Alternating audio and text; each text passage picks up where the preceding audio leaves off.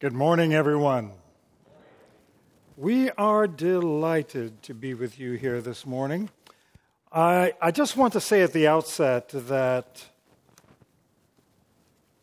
what we want to share with you, we share in the hope, in the expectation that the Lord will take our feeble efforts to communicate and the Holy Spirit will say, ah, This is what I want you to pay attention to.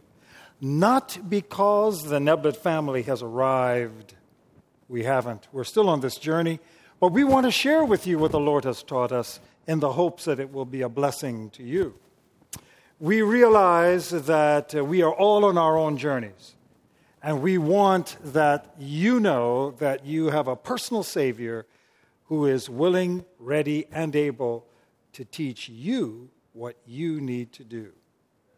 So, yes, go ahead, dear.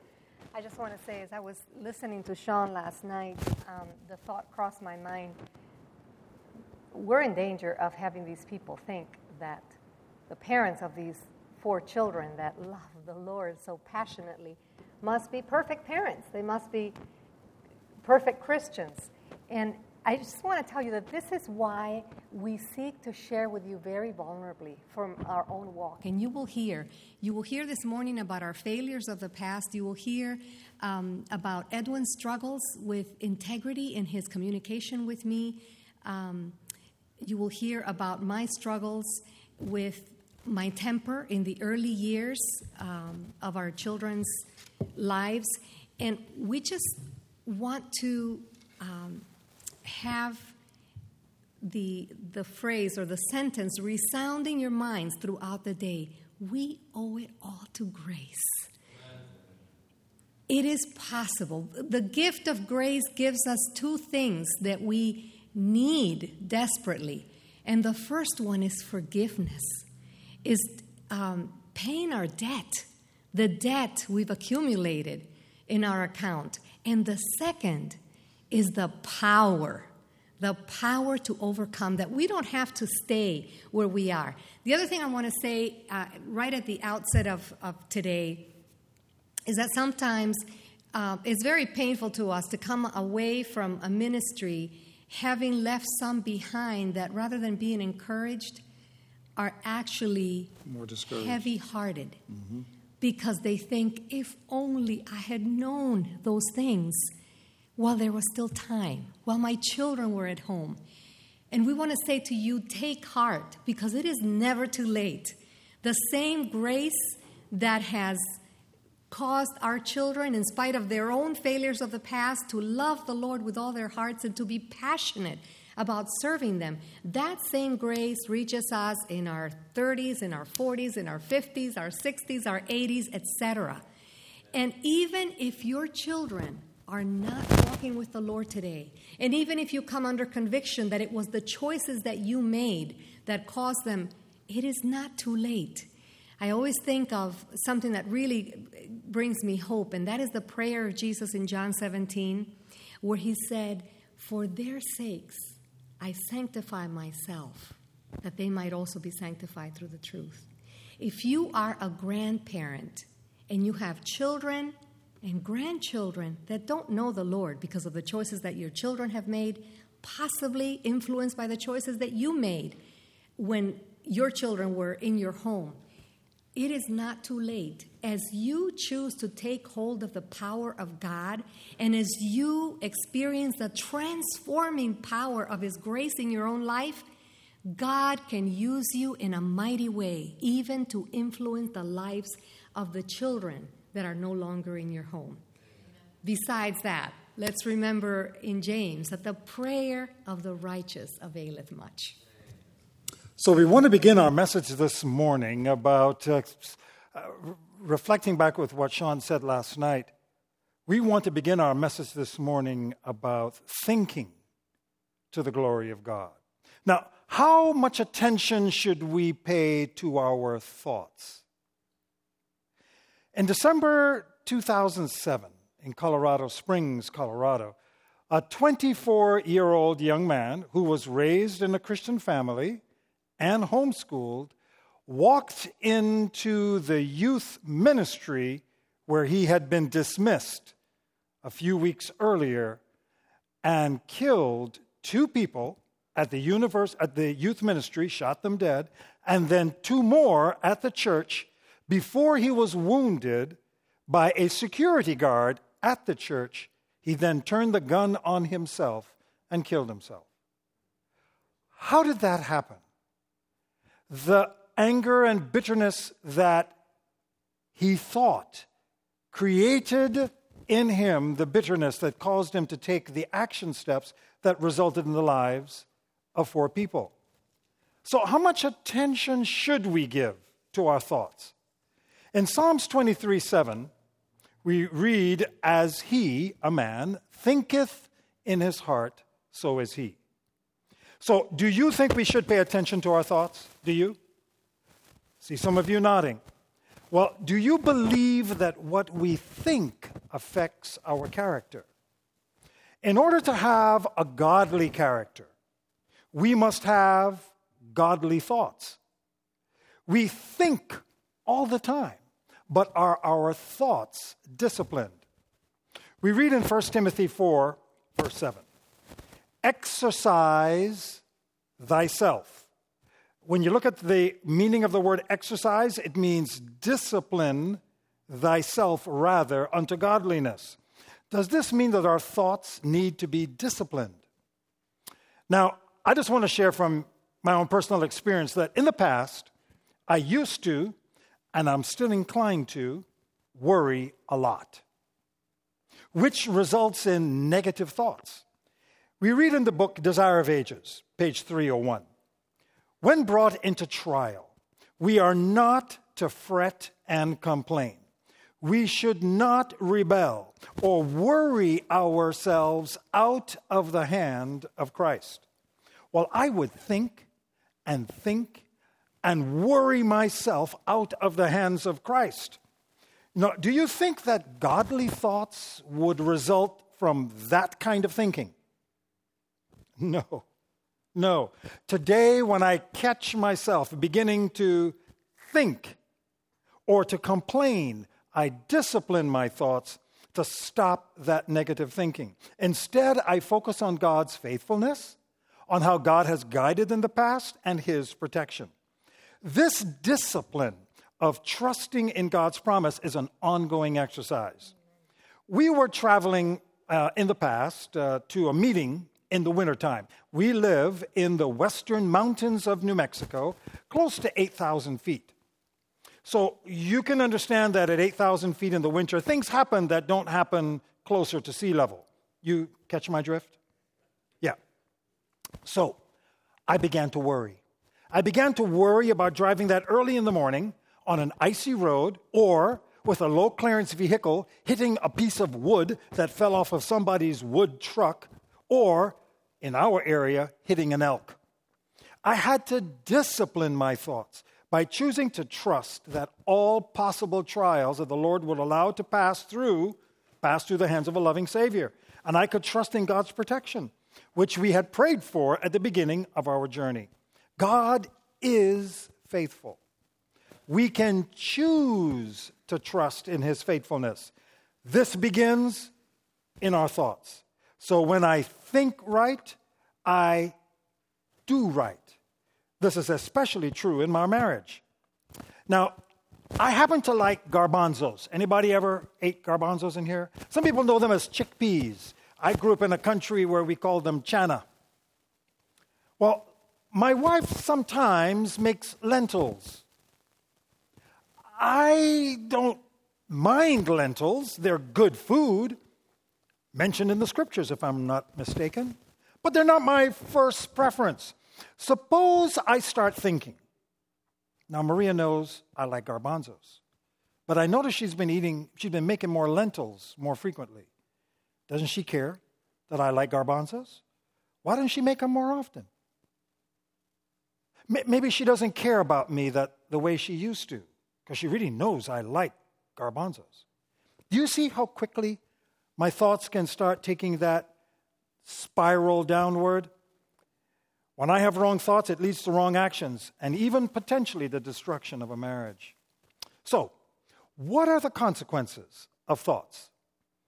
In Ezekiel 28:15 we read this. Thou wast perfect in thy ways from the day that thou wast created, till iniquity was found in thee. Who is the Bible talking about? Lucifer. Where was this happening? In a perfect environment. Where did the problem start in this perfect environment? In the thoughts. It was the thoughts that created rebellion that toward God's perfect love and led to Satan's fall and one third of the angels who were cast out of heaven with him. Is it any different for you and me? We need to place a high value upon the right control of our thoughts. It is necessary for our peace and happiness in this life that our thoughts center in Christ. As a man thinketh, so is he. Our improvement in moral purity depends on right thinking and right acting. Evil thoughts destroy the soul. The converting power of God changes the heart, refining and purifying the thoughts. Unless a determined effort is made to keep the thoughts centered on Christ, grace cannot reveal itself in the life. The mind must engage in the spiritual warfare.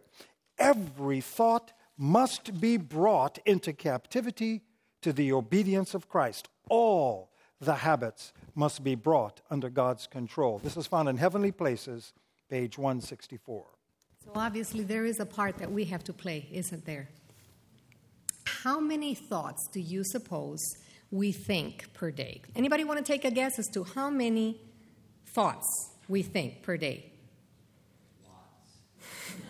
Lots. Very good. Well, studies indicate that the average person thinks approximately 400, four, I'm sorry, 40,000 thoughts per day. That's enough. we don't need 400,000. The thoughts we think, obviously, as we've been hearing, influence the way that we feel.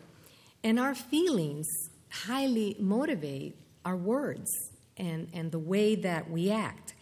So, if our thoughts have such a tremendous uh, effect on our character and our behavior, consider the influence that they have on our relationships, on our marriage, on our relationship with our children.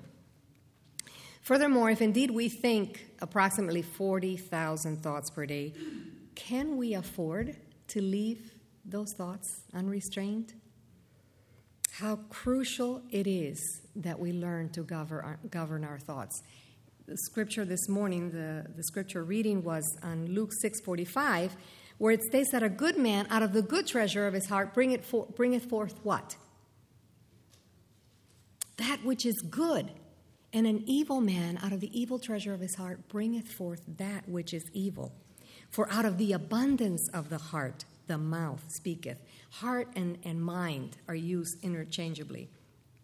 This is why we are told in Philippians 2 um, 5 let this mind be in you, which was also in Christ Jesus. And in Romans 12 12, we are admonished to be not conformed to this world, but be what?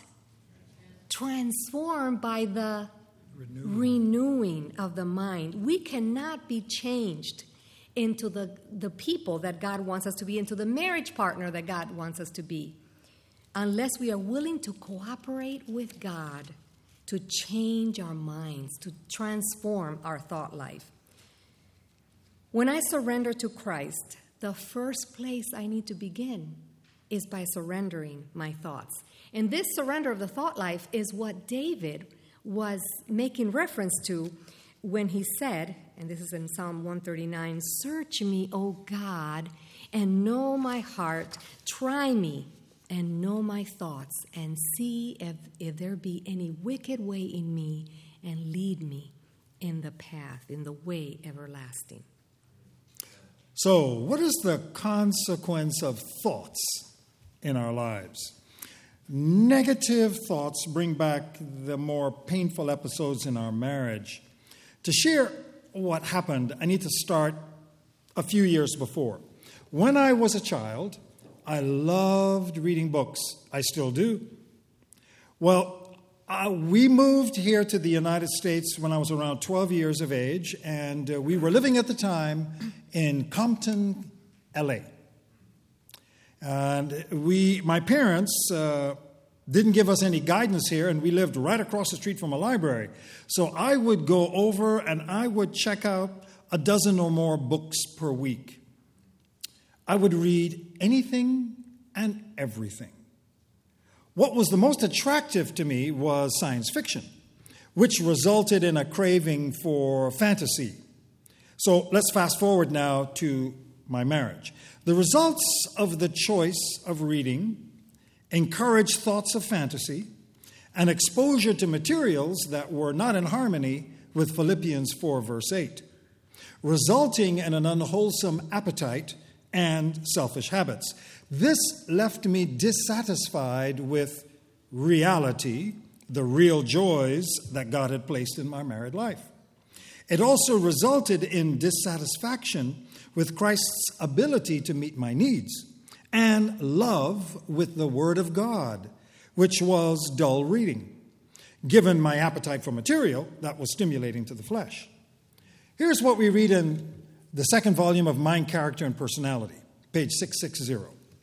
If the thoughts are wrong, the feelings will be wrong. And the thoughts and feelings combined make up the moral character. When you decide that as Christians, you are not required to restrain your thoughts and feelings, you are brought under the influence of evil angels, and you invite their presence and their control. If you yield to your impressions and allow your thoughts to run in a channel of suspicion, doubt, and repining, you will be among the most unhappy of morals, mortals, and your life will prove a failure. So, do you think that thoughts have an eternal consequence? Yes, they do. It is said that Hume, the skeptic, was in early life a conscientious believer in the Word of God. But being connected with a debating society, he was appointed to present the arguments in favor of infidelity. So he studied with earnestness and perseverance, and his keen and active mind became imbued with the sophistry of skepticism. Ere long, he began to believe in its delusive teachings, and his whole afterlife bore the impress of the dark infidelity. How about Voltaire? When Voltaire was five years old, five years old, he committed to memory an infidel poem. And the pernicious influence was never effaced from his mind. He became one of Satan's most effective and successful agents to lead men away from God. Thousands will rise up in judgment and charge the ruin of their souls upon the infidel Voltaire. So my fantasy life took on several habits. I would engage in what the Bible calls in Romans 1, verse 21, vain imaginings. The text says, Because that when they knew God, they glorified him not as God, neither were thankful, but became vain in their imaginings, and in their foolish heart was darkened. I would imagine all sorts of awful things happening to myself my family, or my friends. When I would hear on the news that someone escaped from jail, I would imagine that they were coming straight to my house to harm us. Where was my trust in God? Was my heart filled with joy and peace? No. Anxiety, worry, fear. Well, I learned several things as the Lord brought this to my attention. First, I had to stop listening to bad news. Well, I had to stop listening to news all of which was mm, where do you get most of your news? Well, I got mine from TV, radio, newspaper, news magazines. So I stopped listening, reading, anything that fed into my anxiety and my worry and my fear. Instead, I began to focus on things that were not that were true, things that were honest, things that were pure, things that were lovely and had a good report. I would think on those things. Now, when I am under temptation to return to those bad habits, I discipline my thoughts to think right thoughts. The other thing that I did was to be more open with the areas that I struggled with. The hardest person for me to be open with was my wife because I thought that if she knew what I was thinking, she would be very unhappy or disappointed or disgusted or upset with me. So I kept my struggles to myself. Two things resulted. One, I remained stuck or in bondage to my thoughts, which resulted in negative behavior. And number two, I had no accountability. But by being honest and open now, I have an ally in the battle with my thoughts, and I have a partner who helps me to stay accountable to living a godly life. Wives are commanded in Scripture to love our husbands. So let me ask you what is love? Is it just an emotion? Love is a principle, it is a choice, a commitment. It is much more than those romantic feelings that we experienced as we were um, courting or dating and, and when we first got married. Love defies our natural selfishness, it banishes bitterness and fear. It creates a bond between husband and wife that is much stronger than the bond created by those romantic feelings at first. This kind of love, that is a principle, that is a choice and a commitment, is bestowed by God's grace as we make the choice. We have a gift from heaven, and that is our free will. We must make a choice by faith to be obedient to God's command. As wives, to love our husbands. We do this by thinking, choosing to think loving thoughts, and performing loving actions towards our husbands, regardless of our feelings at any given moment. Hmm. As we do this, the feelings will actually follow. Practically speaking, how do we deny? How do we deny that inclination, for instance, um, our inclination to be angry, to lose our temper? How do we show love when we don't have warm, fuzzy feelings of love running around in our hearts, in our minds? Friends, the secret is found in Hebrews 4, verses 12. And it says, For the word of God is quick and powerful and sharper than any two edged sword, piercing even to the dividing asunder of soul and spirit. Friends, the Word of God has the power to transform us by the renewing of our minds. Amen. Does this miracle happen without any cooperation on our part? What did we say? No, it takes earnest effort on our part to cooperate with God because we wrestle not against flesh and blood, but against principalities and powers. These are powers that are spoken of in Ephesians uh, chapter 6 that are intent on driving us to be ruled by our, by our feelings, by our natural selfishness. We must avail ourselves of the weapon for this warfare that according to 2 Corinthians 10:4 is not carnal, but mighty through God to the pulling down of strongholds. We must study, meditate, memorize, and think. Choose to actually think about Scripture.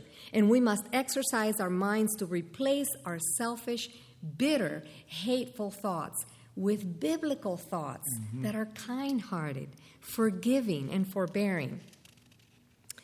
While conducting a seminar at a church, um, a woman whose marriage was in trouble approached me for counseling. And she um, told me that she had reached the end of her hope, of her rope.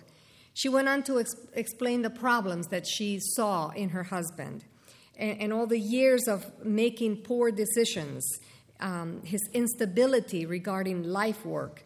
Um, she basically described very in much detail what uh, made me think immediately of that unstable, that um, double minded man who is unstable in all his ways.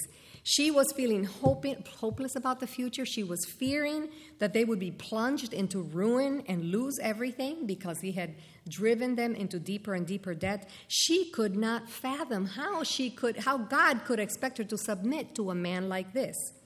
How how she asked me, how can God want me to submit? As she was talking, I was praying. The picture looked very dark. And did I have an answer? Well, I didn't. First of all, I had not listened to her husband, and I knew that it was not an easy answer. Um, so, what I could do, and as I was praying, the Lord was pointing out to me uh, things in her speaking that I could point out to show her her own need.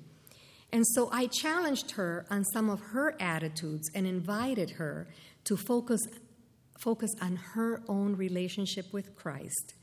And by grace, while she was praying for her husband, actually began changing the things she could change in herself. And I also recommended some special reading for her. Later on, during the same weekend seminar, another speaker gave an illustration. He was speaking on the thought life. And he was talking about how small things can become like mountains as we think about them and rehearse them in our minds over and over again. And while she was listening to that message, somehow the Lord got through to her and brought her under deep conviction. She came back to me uh, later and she told me that the Lord had shown her that the biggest problem was not her husband, that it was actually her. And the reason she was in such a major crisis now had more to do with the weight of the accumulation of negative thoughts over the years than with her present reality. These thoughts had a poisoning effect on her mind and made her feel that she could no longer bear the burden of this marriage. She had absolutely no confidence in her husband. You know, we are told that it is a law of nature that our thoughts and feelings are encouraged and strengthened as we what? As we give them utterance. Ellen White says if we would give more expression to our faith, rejoice in the blessings that we know we have, the great mercy and love of God, we should have more faith and greater joy. When we spend a lot of time thinking negative thoughts about our spouse and he comes home from work, guess what happens? We are ready to erupt. When we entertain, rehearse, and store an abundance of evil thoughts, they come forth yielding a devastating harvest. When we dwell on how much we have been hurt, the pain actually intensifies the more we think about it. We are admonished to speak evil of no one in Titus 3 2.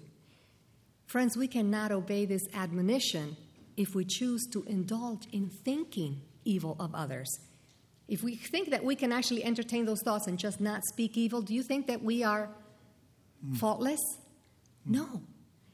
Not only are we not faultless because as we think, the sin is right there but we are much more likely than to speak evil of others. So, as Christian wives, we can either respond to our husband's hurtful and irritating actions um, in one of two ways. We can discipline ourselves to um, respond in a loving way, or we can allow those fleshly thoughts to have total control. And we can think things like this I don't, I don't love him anymore. You know, instead of that, you can think, I may not feel love for him right now, but God will change my feelings as I learn to think and act in a loving way. That's a biblical thought. Instead of saying, He doesn't love me, He only loves Himself, we can say, in our minds, he does not show love as he should, but his capacity to love can grow. Love believes all things, hopes all things. Remember? I will never forgive him. If you have that thought, what happens? It becomes reality. You cannot forgive.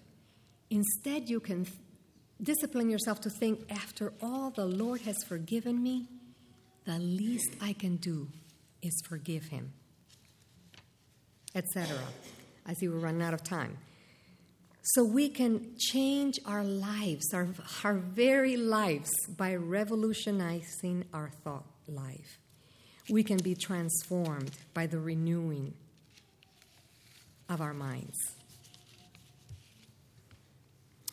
So, what we have shared with you today is the power of thoughts to make a difference in our daily lives and have an impact in our eternal future. There, brother and sisters, is a great controversy going on. Do you believe that? Absolutely. The gospel of Jesus Christ is powerful enough to help us bring our thoughts in harmony with God's perfect will. But God will only help us if we cooperate with Him. In Heavenly Places, page 164, we need a constant sense of the ennobling power of pure thoughts and the damaging influence of evil thoughts. Let us place our thoughts on holy things. Let them be pure and true, for the only security for the soul is right thinking. We are to use every means that God has placed within our reach for the government and cultivation of our thoughts. We are to bring our minds into harmony with His mind. His truth will sanctify us, body and soul and spirit, and we shall be enabled to rise above temptation. Can we ask you to come up, Sean? We're just going to, um, we usually close our, our messages with song. And we're just going to sing a, a short um, scripture song. This is. Would you use those in the handheld?